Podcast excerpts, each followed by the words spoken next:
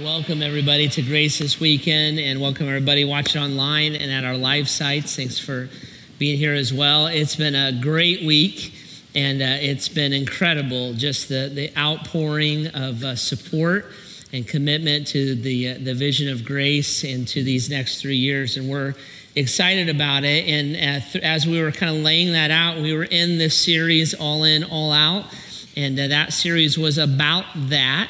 And as we talked about that vision, uh, we said in order to accomplish that, we're going to have to kind of be intentional about it. You know, when you talk about uh, needing money and raising money, your family's probably like mine as we're praying about that, asking God about it. We're looking for God's uh, kind of what He lays on our heart. Then we're going to go to the budget a little bit.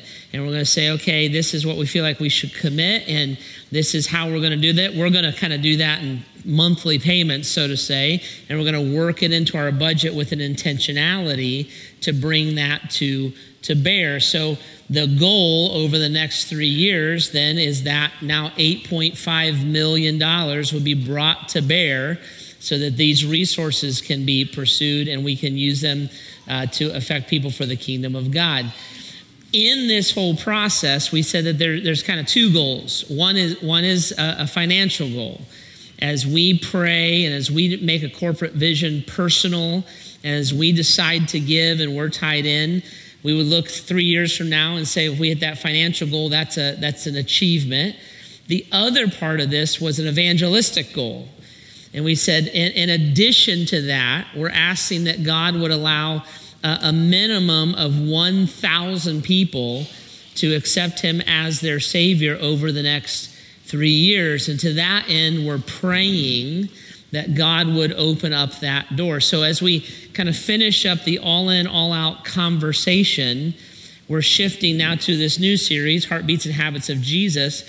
What we're asking is this if we took the same intentionality that we would bring finances forward with and applied it to evangelism. If we said, I have a corporate goal that's a personal goal, and I'm going to take that same organization and lay that out over the next three years, what would God do with it? When, when we're making a financial commitment, at least in my family, we're going to say, here's what we believe God wants us to give, and then we're going to reverse engineer that and break it down if I'm making an evangelistic prayer and saying, I, I, my prayer is really that my three accept Christ the next few years, if I reverse engineered that, what would I do? What kind of habits and heartbeats would I put in place? What would I put on my schedule? What would I put on my calendar? What kind of daily habits might I put in place so that God may give an answer to that goal as well? And so that's what we want to explore for the next few weeks. We kind of got you equipped and ready for the financial part of it. Now we want to get you equipped and ready for the evangelistic part of it and say, how would we imply intentionality to that even as we move forward with it? Okay, so we're going to talk about the heartbeats and habits of Jesus, and we're going to start with evangelism. Now, I, I just watched it happen. Whenever I say we're going to talk about evangelism, I watch the whole room stiffen up. And a lot of you are like, oh man, I wish you'd just keep talking about money or politics or sex or something. But it, it doesn't have to be evangelism, right? Because we, we stiffen up a little bit and we're not sure that we want to have that, that conversation. So, what I want to do this weekend is this I want to lay down a foundation about what evangelism is and what it isn't and what we at Grace Church would say. We see the Bible teaching us how to approach evangelism. So I want to lay that down. I'm going to put down that foundation, that definition. Then I'm going to give you six quick things that, that uh, of how to live this out. And then over the next few weeks, we're gonna we're gonna peel those those aspects of it kind of back and, and dig deeper into it so that by the end of this series, you have in your heart and in your head the, the idea that no, I can actually do what, what God would, would have me to do. Okay, so let's start by just what is evangelism? What does that even mean? So I wrote a definition. This is my definition. It's not out, it's not a Bible verse, although I think it reflects the, the truth of Scripture. But here it is. This is how I defined evangelism. I said this evangelism is the intentional effort to communicate the love and the truth of Jesus to another who does not yet understand the ramification of their sin or the hope of salvation. So, evangelism, there's some important words in here. Evangelism is the intentional effort to communicate. So, evangelism is not just living the Christian life. It's not just being nice. It's not just being kind. It's not your neighbors knowing that you go to Grace Church. It's not that at all. Nor is it um, politics, Christian subculture, that kind of stuff. It's an intentional effort. I'm going to schedule it, so to say. I'm going to make it a goal and a point. It's an intentional effort to communicate the ramifications of sin. Most people don't know that, and the hope of salvation. So here at Grace, we would look and say, this is what the Bible would teach. The Bible would say things like this All have sinned and fallen short of the glory of God. All of us have done that. God is perfect, and perfection and imperfection cannot coexist with each other. Our sin makes us imperfect. So someone might say, Well, but I'm a good person. And I would say, I'm sure that you are. I, am sure that you are. But are you a perfect person? It's different, right? Are you a sinner? So let's just take a quick survey, real quick. How many of you have ever told a lie? Raise your hand. How many of you have ever cheated? Raise your hand. How many of you ever sold something? Raise your hand. Who's had a lustful thought? You're all lying right now. Raise your hands and do it on the internet too, right? So you, you've had a lustful thought. So you just broke, you just admitted you broke four of the Ten Commandments. So nobody thinks they're perfect, right? Here's the problem. We'll, we'll kind of quickly come to that conclusion. We know that about ourselves. Here's the problem.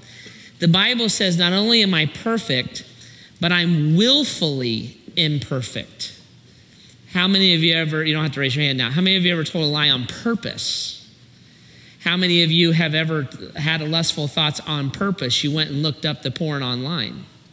How many of you ever stolen on purpose? Suddenly, God would say, Not only are you imperfect, but you're willfully rebelling against what you know I want and desire from you. All Everybody has done that. Now, here's where it gets super serious. The Bible says all have sinned and fall short of God's perfection. That sin separates me from God because what is perfect cannot coexist with what is imperfect. I can't be near God because of my imperfection. And the wages of sin, wages is what we earn for what we do. The wages of sin is death spiritual death, separation from God eternally in hell. Well, now most people don't know that. They, they would say, well, but I'm a good person. I'm sure you are. I'm sure you are. That's, that's not the question. Are you a sinner? And does that sin separate you from God? And do you do that on purpose? Right? Do you do that on purpose? So the Bible says that means I'm an enemy of God in my heart and I'm dead in my trespasses and sin. That's the ramifications of sin. Now, thankfully, there's also the hope of salvation. So the good news is this God isn't out to get you, He's out to save you. So God loves you so much that He gave His Son Jesus. Jesus stepped out of heaven, He came to earth, being fully God and fully man, he lived on earth and he never sinned. As someone who is a sinless person, then, he gave his life. Jesus laid his life down like a Marine that would jump on a grenade, like a firefighter that would run into a, a, burning building, like a police officer that would run toward gunfire, not away from it. He gave his life. He died for you and I. By his own power, he raised himself from the dead, and in doing that, he defeated sin and death once for all. He created forgiveness for us so that as a sinner, if I confess my sins, Christ is faithful and just to forgive me of my sins and cleanse me from all unrighteousness. When I accept Jesus' salvation, he gives me what the Bible calls his righteousness. I'll call it his perfection. It's not that I become perfect, it's that my imperfections are covered by the forgiveness, the grace, and the perfection of Christ. And so it's through Jesus that I'm able to interact again with a perfect God. Evangelism is the intentional effort to communicate that. People need to know that. I needed to know that. If you're a Christ follower, you needed to know that. I don't need to just know about my sin, and I don't need to just know about God's love. I need to know all of it, the whole story. And evangelism is simply you and I on purpose trying to communicate that full story of love to people who don't know it yet. In fact, that's all through the Bible. The Bible would say if you are a Christ follower, this becomes your primary thing in life. So Jesus gives what's called the Great Commission. He says to his followers, Go into all the world, preach the gospel, make disciples. And later on, uh, in a different book of the Bible, Acts chapter 1, verse 8, he says to his followers, You will be my witnesses. And you will be that in Judea, Samaria, and, in Jerusalem, the othermost parts of the earth. You're, you're to go tell people about that. A different part of the Bible, he uses a metaphor. He says, You're going to be like salt and light so that people can know how to follow me. The Apostle Paul says, if you're a Christ follower, you're an ambassador of Jesus Christ, ambassador of reconciliation, as if Christ himself were making his appeal through you. Paul also tells Timothy this in 2 Timothy chapter 4. He says specifically and, and clearly, he says, do the work of an evangelist. That part of me being a follower of Jesus Christ is that I do this work. I make this a habit. I make this part of my heartbeat. And as a Christ follower, I am called to do that. I let other people know about the love that they have given to me. And right about there is where we tense up. Because if you if you know the Bible at all, and if you read it even on a cursory level, the the big stuff right off the top, what you're going to find is evangelism. It is inescapable. And if you say, it, it doesn't apply to me, what you're going to find are passages like this. Yes, it applies to you. That as a Christ follower, I am to do the work of an evangelist. Now, this is what's fascinating. People don't like this. And by the way, if you don't like it or you're nervous about it, you're not alone. There was a recent survey by a group called the Barna Group, and they found that 50, about 50% of millennials who are Christ followers think that evangelism is offensive. It's offensive that you would communicate your beliefs to someone else. Now, before you get all judgy on millennials, which is a pet peeve of mine, because we all judge them because they do what we do, they just do it differently. The survey goes on and says this 90%. 90% of people who consider themselves to be Christ followers have either a fear of evangelism or, or are completely indifferent to it. Grace Church is very weird we're very weird because on average, every 31 hours, someone accepts Jesus at Grace Church. That's, that makes us really, really weird. The national stats are this the national stats would say this on average, the number of conversions in a church, conversion is just somebody who becomes a follower of Jesus. On average, the number of conversions per year in a local church in North America is zero. Zero.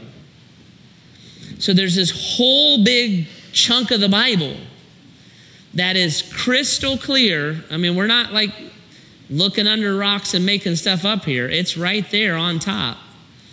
That on average, the followers of Jesus Christ are saying, I'm out on that. I am just not doing that. No way, no how. Right? And if you feel that way, then you're actually pretty normal. And now, this is what I find that most of the time when we talk about evangelism and I show everybody this and it's it's right there, it's kind of inarguable. What I find is this, it's not that people are ashamed of Jesus, it's that they're embarrassed by the methods of which they've seen evangelism done. So usually when you think about evangelism, you think about like there's this it's a sales call, right? I'm ringing the doorbell. Hi, I'm Jeff. Would you like to know about your eternal soul? right? No. What about buying these knives? No. What about this sweeper? No. What about signing up for a magazine subscription? No. Right? So we we tend to think about that stuff. I don't like that stuff either. I have people ring my doorbell. I hate it. Right? I have a 200 pound dog, and I'm like, kill right? And and he just kind of lays there and drools. But the the theory is really awesome, right? So like I hate that that too when that happens. Uh, you see on on in media, social media and TV and stuff like that, you'll see people who are they got signs. You see them here in town. They're walking up and down 18 and they got cardboard signs and they're telling you you're going to go to hell and they're yelling at people that have no idea what they're talking about. So often when we think about evangelism, we think about the methods and we cringe and we're like, I don't want to go do that, right? Well, we're not talking about that, but we are talking about intentionally making an effort to communicate what we know about Christ. I was, I was uh, on a college campus a few years ago and I gave a, a, a talk kind of like this, and a, a, girl came up to me, super sharp, smart girl. She asked a, a really logical question. She said, she said, uh, uh, Pastor Jeff, she said, I don't think it's right to impose my beliefs on someone else. And when you talk about evangelism, it seems like you're saying that I'm supposed to impose my beliefs on someone else. She goes, I just don't think that's right. And I said to her, I agree with you. I don't think it's right to impose your beliefs on someone else. She's like, oh, that's a relief because I think about the Crusades and all that kind of stuff. I'm like, yeah, the Crusades was not evangelism, it was nationalism. I, I don't think that either. That's no different than what ISIS is doing. And so I'm like, I, yeah, I, I don't, I, that's not, that's not in the Bible. Nobody said that you should accept Christ at the point of a sword. That's not evangelism. She goes, Oh, that's awesome. She goes, Because I just don't believe that, like when you say, when you say that it's your opinion that Jesus is the only way to heaven, she goes, I just don't think I agree with your opinion. I think there's lots of good ways to heaven. And she goes, I just don't agree with your opinion. I said, Well, that's different. Because Jesus being the only way to heaven is not my opinion. That's what Jesus said. I'm not telling you what I said and I'm not telling you what our church says. I'm literally just quoting Jesus. So you're not disagreeing with me because my life would be a lot easier if there was a bunch of ways to heaven. You're not disagreeing with me. You're actually disagreeing with Jesus, and that's kind of a different conversation. Now, the, the verse she was talking about is this one, John 14, 6. Jesus answered, Jesus answered, Jesus answered, not Jeff. Jesus answered, I am the way, the truth, and the life. No one comes to the Father except through me. When you take that and you push it back into Greek, which it was originally written in, if you were listening to Jesus say this, it would sound to us like this Jesus answered, I am the way. There is not another way. I am the way, singular, exclusive. I am the truth. There is no other truth. There are other things that reflect my truth, but I am the only truth. I am the way, I am the truth, I am the life. There is no other way to have eternal life except through me. I am the life. No one comes to the Father except through me. And as I was talking to my friend, I was like, see, this is this is Jesus, this isn't Jeff. Now, here's where this gets tricky for all of us. If you are a Christ follower, if you've said, I've accepted the forgiveness of my sins, I'm a follower of Jesus Christ, you by faith have accepted this statement. You have looked and said, Jesus, I believe that you are the way. Salvation is found in you alone. I believe that you are the life. I believe you are the, the, the, the truth and the life. There, there is one God and you are He. So I believe that Jesus is God.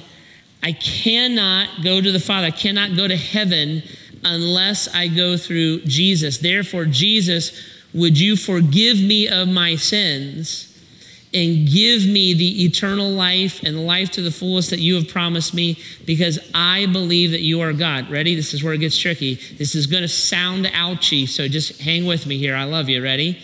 If you have accepted Jesus as your Savior, you have accepted this. Ready? If you have not accepted this, you have not accepted Jesus. This is His claim, not mine. This is his claim, not the church's. So if I look and say, well, I mean, Jesus is one of, Jesus, if he was here, he'd look and say, nope, I'm the.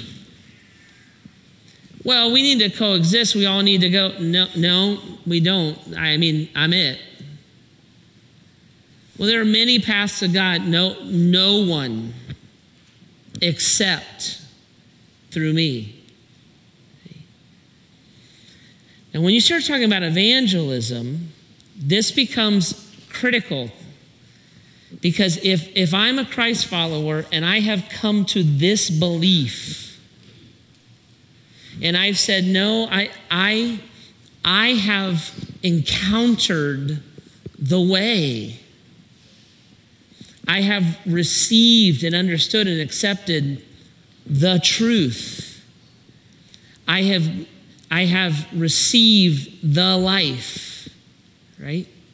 If I believe that, and by the way, I do, I'm looking at him saying, no, no, no, you understand. I, I have found it and, and he has found me, and I accept this. My life is given to this because Jesus is God. He's the way. And so I'm going to, I listen to him. He, I conform to him. He doesn't conform to me. I yield to him. He doesn't yield to me. I serve him. He doesn't serve me. He's God. He's the way and He's the life. Ready?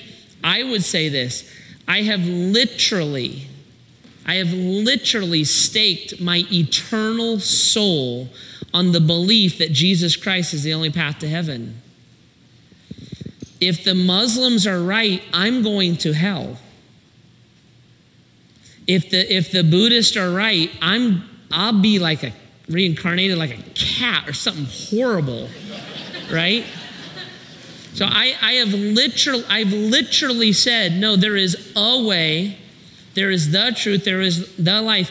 In my, I have said, my eternal soul is hitched to that wagon. Now, ready?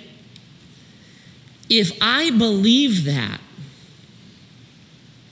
and I've discovered that, and I love you, if, if I believe that without Christ my soul is forever damned in hell, but I found Christ so my soul is forever rescued, and I love you, how do I not communicate that? I'm not, I'm not trying to win a political argument. I'm not imposing. I'm not gonna, I'm not saying you're gonna get arrested if you don't. I'm not imposing anything. I'm not sales pitching something. How, how could, if I believe something this profound and you never know that about me, how, how is that not hateful? If I believe that you're going to go to hell without this truth. And I found it, but I'm not telling you.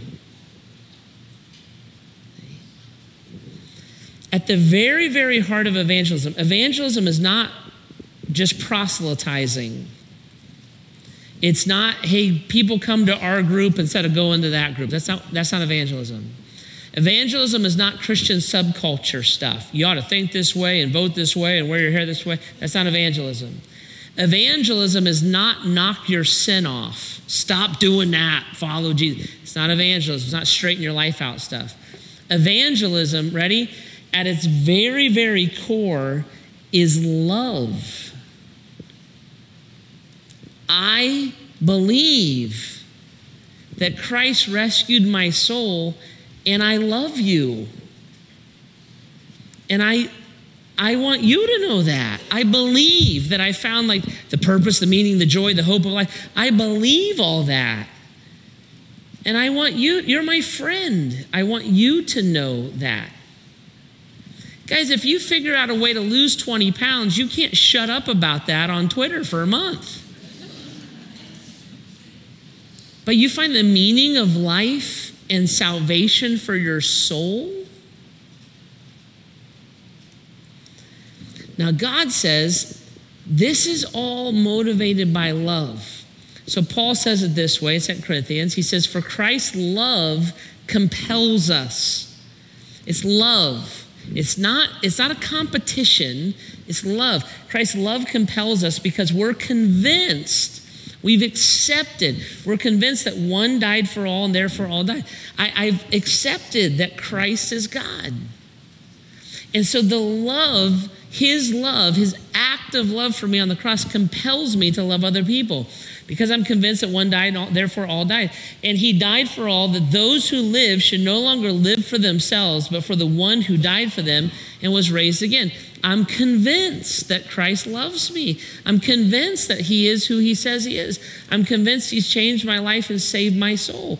So now I live my life for the one who gave his life for me and I want to be like Jesus. I want to act like, talk like, think like, be motivated the way that he's motivated. And what were the two most important things to Jesus? Loving his Father and loving the lost. I'm going to love God with all my heart, soul, and mind, strength, and I'm going to love my neighbor as myself. How did I love myself? Well, I found the purpose of life and I got my soul saved. I'm compelled by that. I'm not trying to accomplish anything. I just look and say, I, have accepted the love of God, and I want you to accept the love that I've accepted. You've got to know about it. Later on in the Bible, or actually earlier in the Bible, Peter and John are, are talking to folks, they're, they're talking to people in Jerusalem right after Jesus went back to heaven, and they get in trouble for it and, and the courts and the religious authorities come to them and they say, You better shut up. Like, if you don't knock it off, we're going to beat you, we're going to put you in jail, we're going to cut your head off. Like, you have got to knock it off. And Peter and John look at these authorities and they say, We can't because salvation is found in no one else, for there is no other name under heaven given to mankind by which we must be saved. How can we shut up about it? What we have found, we, who are we? As a friend, as a family member, basic human decency would say, I can't be quiet about that. I've got to tell you, I believe that their souls are at stake, and I believe that I have found the answer, the way, the truth, the life. The, the courts, they kind of go and they have a little conference. They come back out again and they talk to them some more. When they come back out, they called them in again and they commanded them commanded them to not speak or teach at all in the name of Jesus. Knock it off. You had better shut up. And Peter looks at them and John, and they replied to them, Which is right in God's eyes to listen to you or to him? You be the judges. As for us, we cannot help speaking about what we have seen and we have heard. How am I supposed to shut up about this? I, I have discovered truth.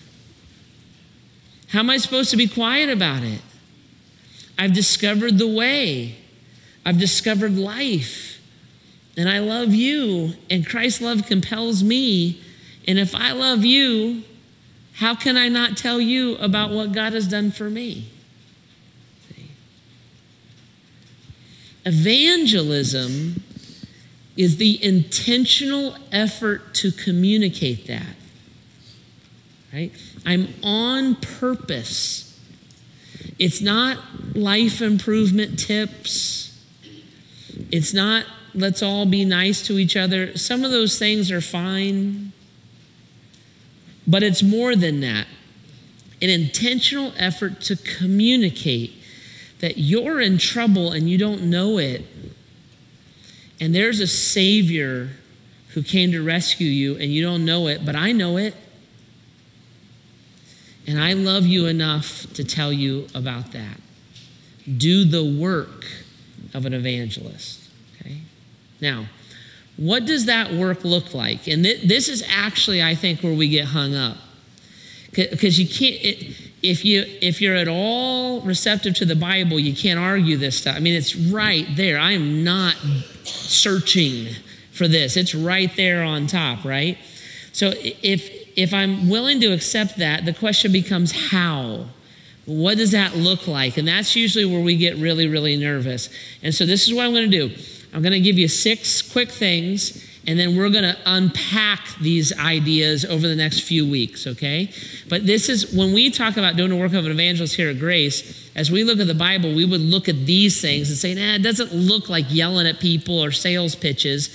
It looks more like this, okay? So if I'm going to do the work of an evangelist, what's the first thing I need to dial in? We would say this when doing the work of an evangelist, be like Christ.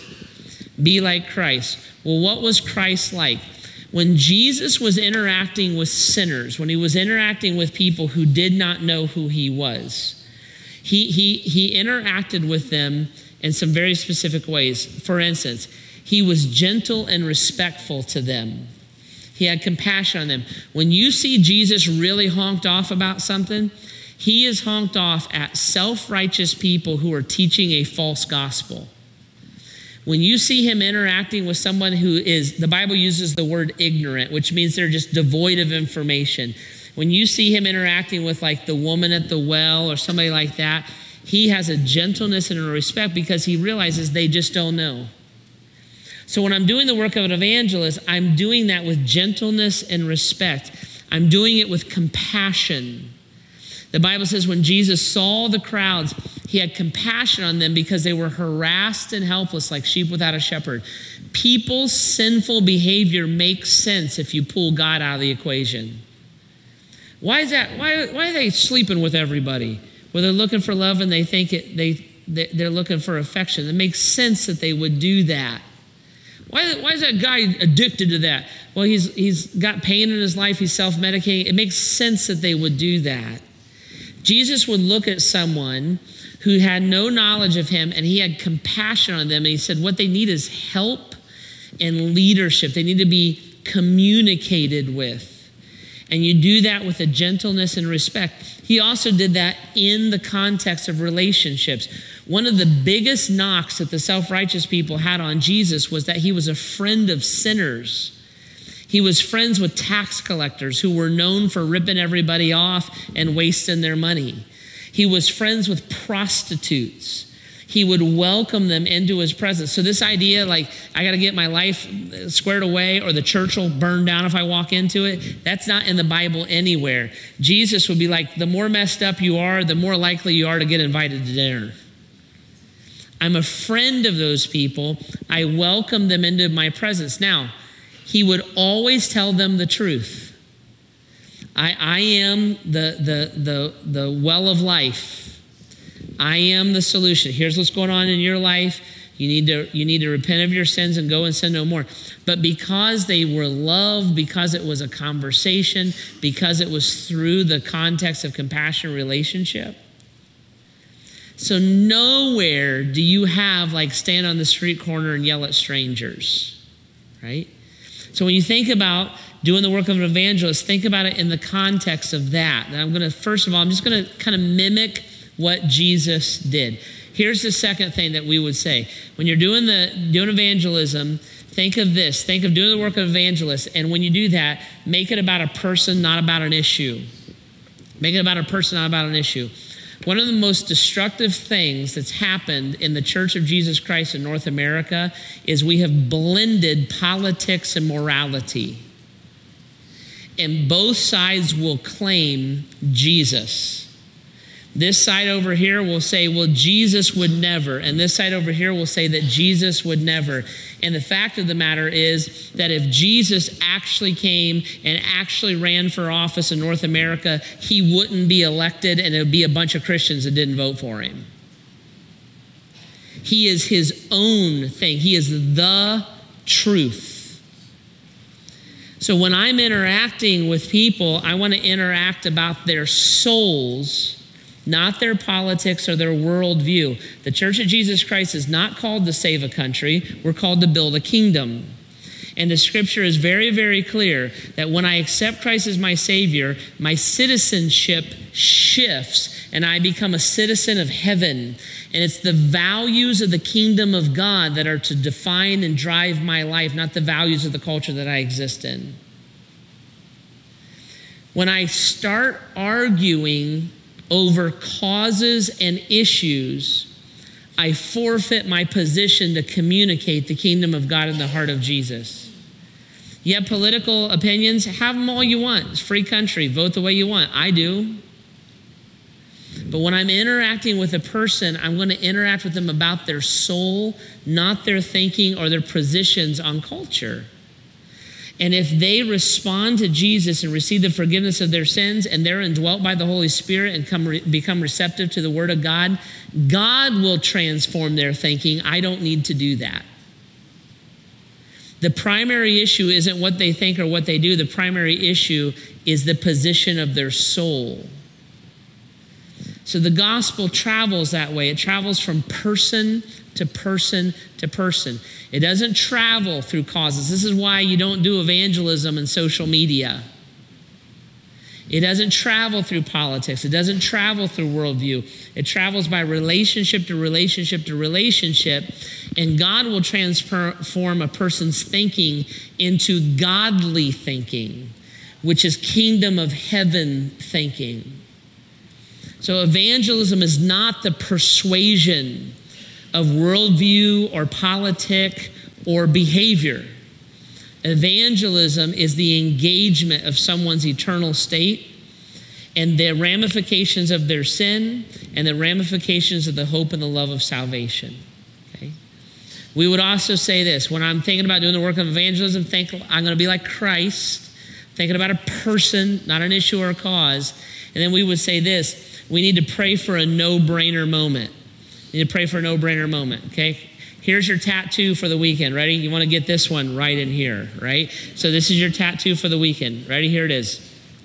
It is not your job to get someone to accept Christ as their Savior. It's also not my job to convict, to convict you of sin. That is the job of the Holy Spirit. My job is to be ready to answer your questions when you ask them as God works in your heart. My job is to communicate the heart and the mind of God. So, my job is not to bludgeon you. My job is not to yell at you. I had somebody the other day say to me, Jeff, you're so weird. You talk when you, when you preach, you just talk. I'm like, right. He goes, why do, you, why do you just talk? Why don't you like raise your voice and yell? And I said, because we're all adults and I think everybody understands what I'm saying. It's not my job to yell at you. I just show you what God's word says. It's not my job to convict you of sin. That's the Holy Spirit's job. It's not my job to get you to accept Christ. That's the Holy Spirit's job. All I do is answer the question. And when you start praying for people, God loves that prayer. And I would encourage you to pray for a no brainer moment. You start praying for a person by name regularly, you might be shocked. You might be shocked when somewhere along the course of your relationship with, with them, they look at you and ask some version of the question of, why do you believe that? How did you change? Why is your guys' relationship different? Right? And when they ask you, you give them an answer. And we call that a no brainer moment. It's not, it's not a sales pitch. You don't have to be obnoxious. You don't have to hound people. You love them. And when God works in their heart and they're receptive to what God's doing, they'll ask you a question and then you just answer it. Okay? We want to be like Christ, right? We, we want to make it about a person. We want to pray for a no brainer moment. And we would also say this at Grace you want to do good deeds. The Bible's fascinating because it says this it says, faith without works is dead, and work without faith is dead. So good deeds and faith always go together with each other. And one of the ways that we can evangelize or communicate the open love of Jesus is by doing good deeds. I had a fascinating thing happen the other day. I was getting a, a my suit altered because I, my, our son's getting married in a couple weeks, and I, I, I bulked up basically, and so in this.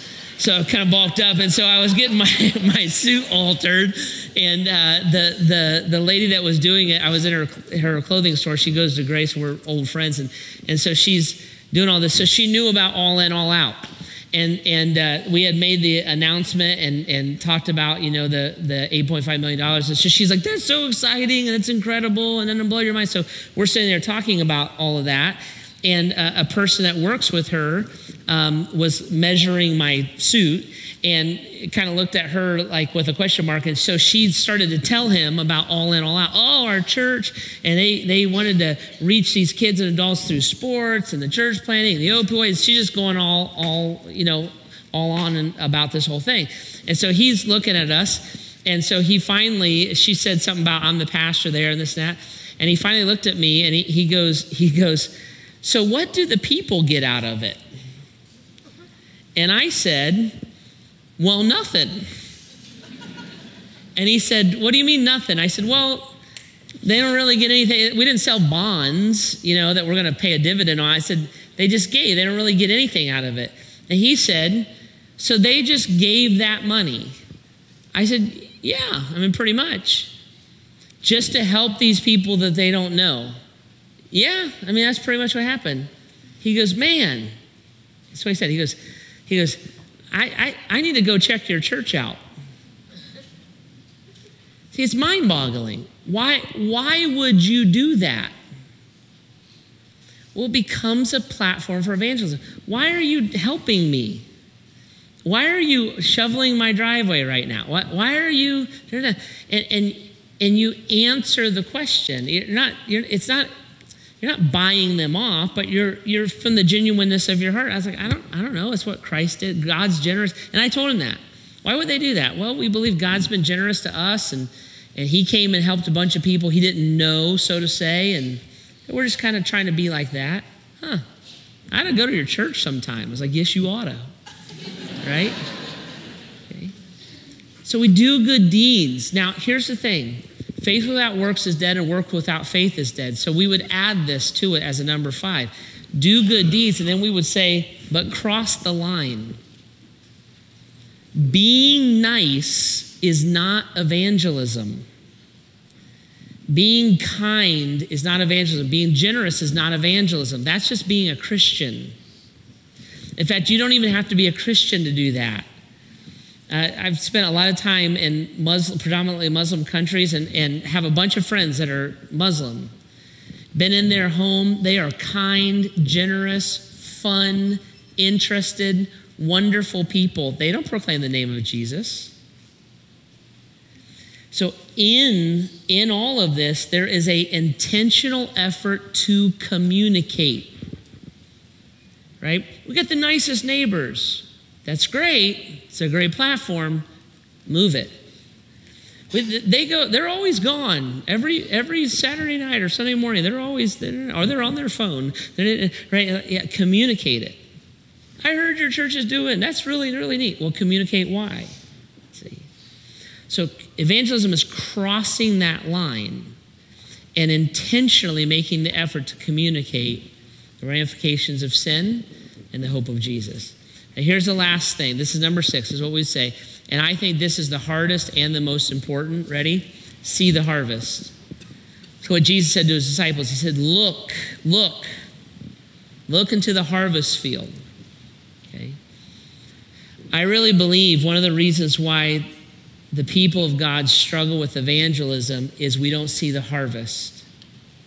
Now, here's the bottom line every human being Every human being has an eternal destiny. And the Bible says that it's clear they will either go to heaven or they will go to hell. The Bible makes no other options. There is no reincarnation.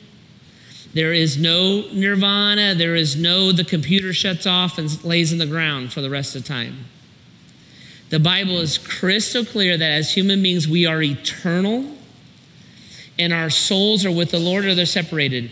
If I'm a follower of Jesus Christ, to be absent from the body is to be present with the Lord. The tent, the Bible calls it. This earthly dwelling will die, but I won't. To be absent from this body is to be present with the Lord. The inverse holds true. To be absent from the body without knowing Christ is to be separated from God in hell eternally. That's why today is the day of salvation, the Bible says.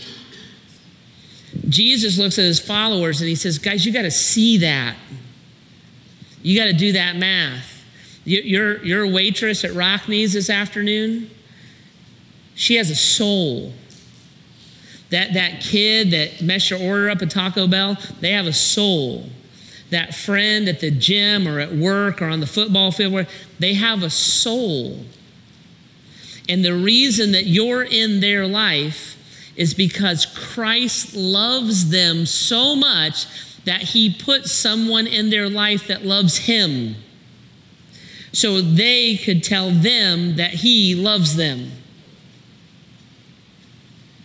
And that friend that you love, if you actually believe that Jesus is the only way, that person that you love, you're going to seek to communicate that and gentleness, respect, compassion, all the things we just talked about. Even basic human dignity. If you're a human being, that God loves, that He gave His Son for. I want you to know that. I want to do the work of an evangelist. Now, whenever I give a talk like this at, at Grace or wherever, inevitably this is what happens. Somebody will catch me and they'll say, Jeff, I'm not like you. I don't have the gift of evangelism. You, taught, you lead people to Christ all the time, and, and I'm not like that, Jeff. I don't have the gift of evangelism. And let me say this to you very clearly neither do I. I don't have the gift of evangelism.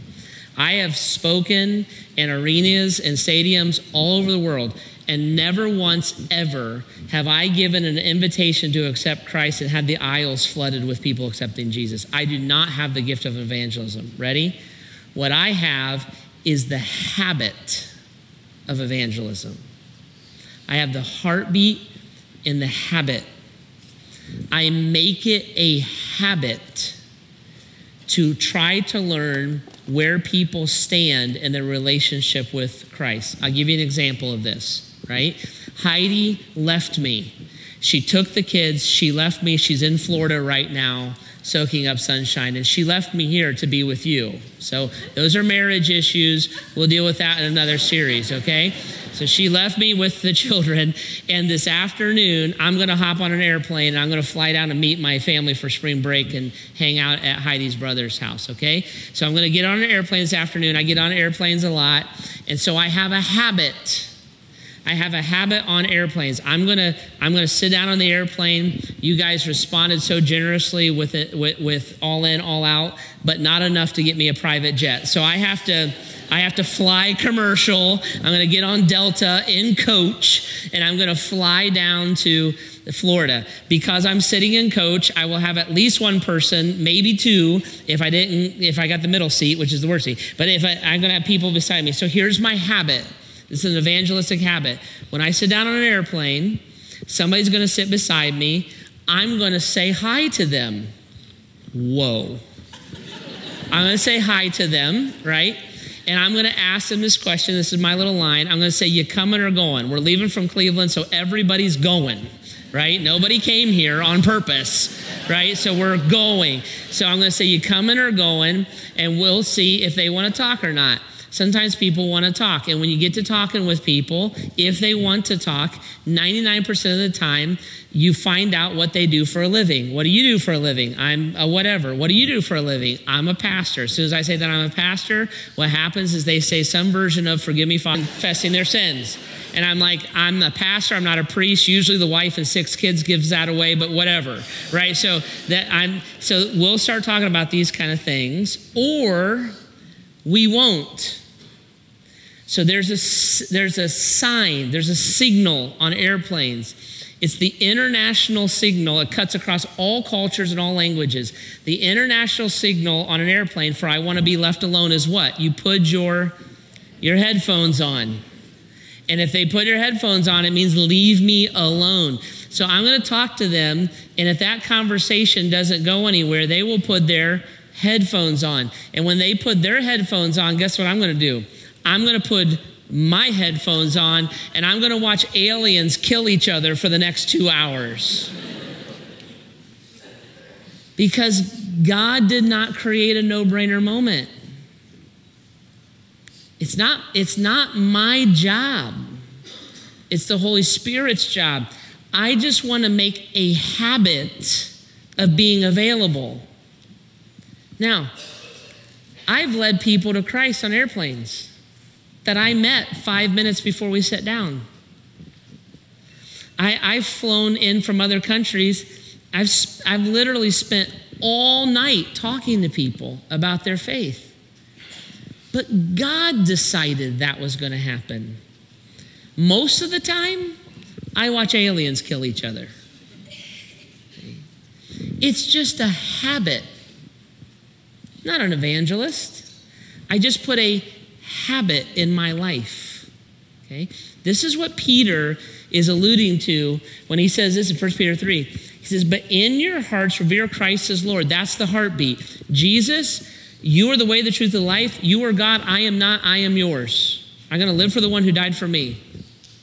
That's my heartbeat. I, I'm here. I'm at your disposal. Whatever you want to do, I'm in. Answers yes. Just tell me what to do. In your heart, revere Christ as Lord. Always be prepared to give an answer. That's, that's getting equipped. That's a little bit of prep work. Always be prepared to give an answer. Ready? Here's the most important part. To everyone who asks you, everyone who asks you to give the reason for the hope that you have. It doesn't say revere Christ as Lord and drive people nuts be obnoxious, hold up a sign, say weird things, and don't even get me going on bumper stickers.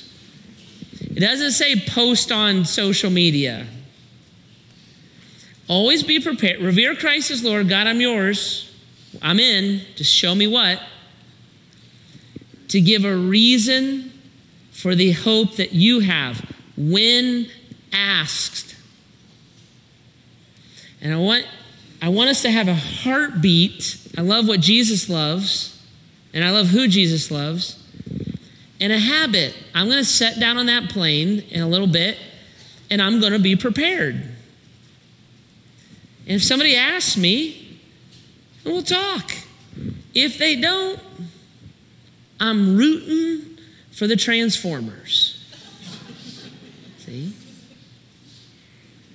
And guys, it's that simple. And do it with gentleness and respect.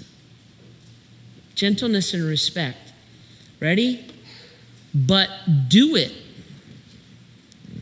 Do the work of an evangelist. Do it. It's, it's a non option. But this is the way. This is the way that we would do that. It's love that motivates us, compels us, right? And it's the model of Christ. And I'm just ready. That's, that's the deal. I'm just ready. And when God has prepared someone that I know and love or that He has brought into my life in a, a providential way, when they ask me, I will actually answer the question, right? And then, and then the rest of it's kind of up to God. Make sense? All right. I'm going to pray for us and kind of wind our time down. And as I pray, and then even as we worship a little bit, I encourage you start pray for your three. Pray that God will allow you to see the harvest. Pray for your fears and anxiety, all those kind of things. And let's uh, let's let's start to get ready for, for this phase of the vision that God has called us to together, okay? Jesus, love you. Help us with this. Thank you for entrusting us with it. God, help us to see people the way that you see them. It's so hard. We get busy and distracted and tired and look forward to downtime, all, all of it, God. You know. So, in your grace and through your compassion for us, stir in our hearts and let us just habitually see people, love people, open a door, and, and to recognize, God, if you've done the same. So, Lord, as a congregation and as an individual, would you, would you motivate our heart to be like yours in this way? Do that even in these still moments, Jesus, in your name.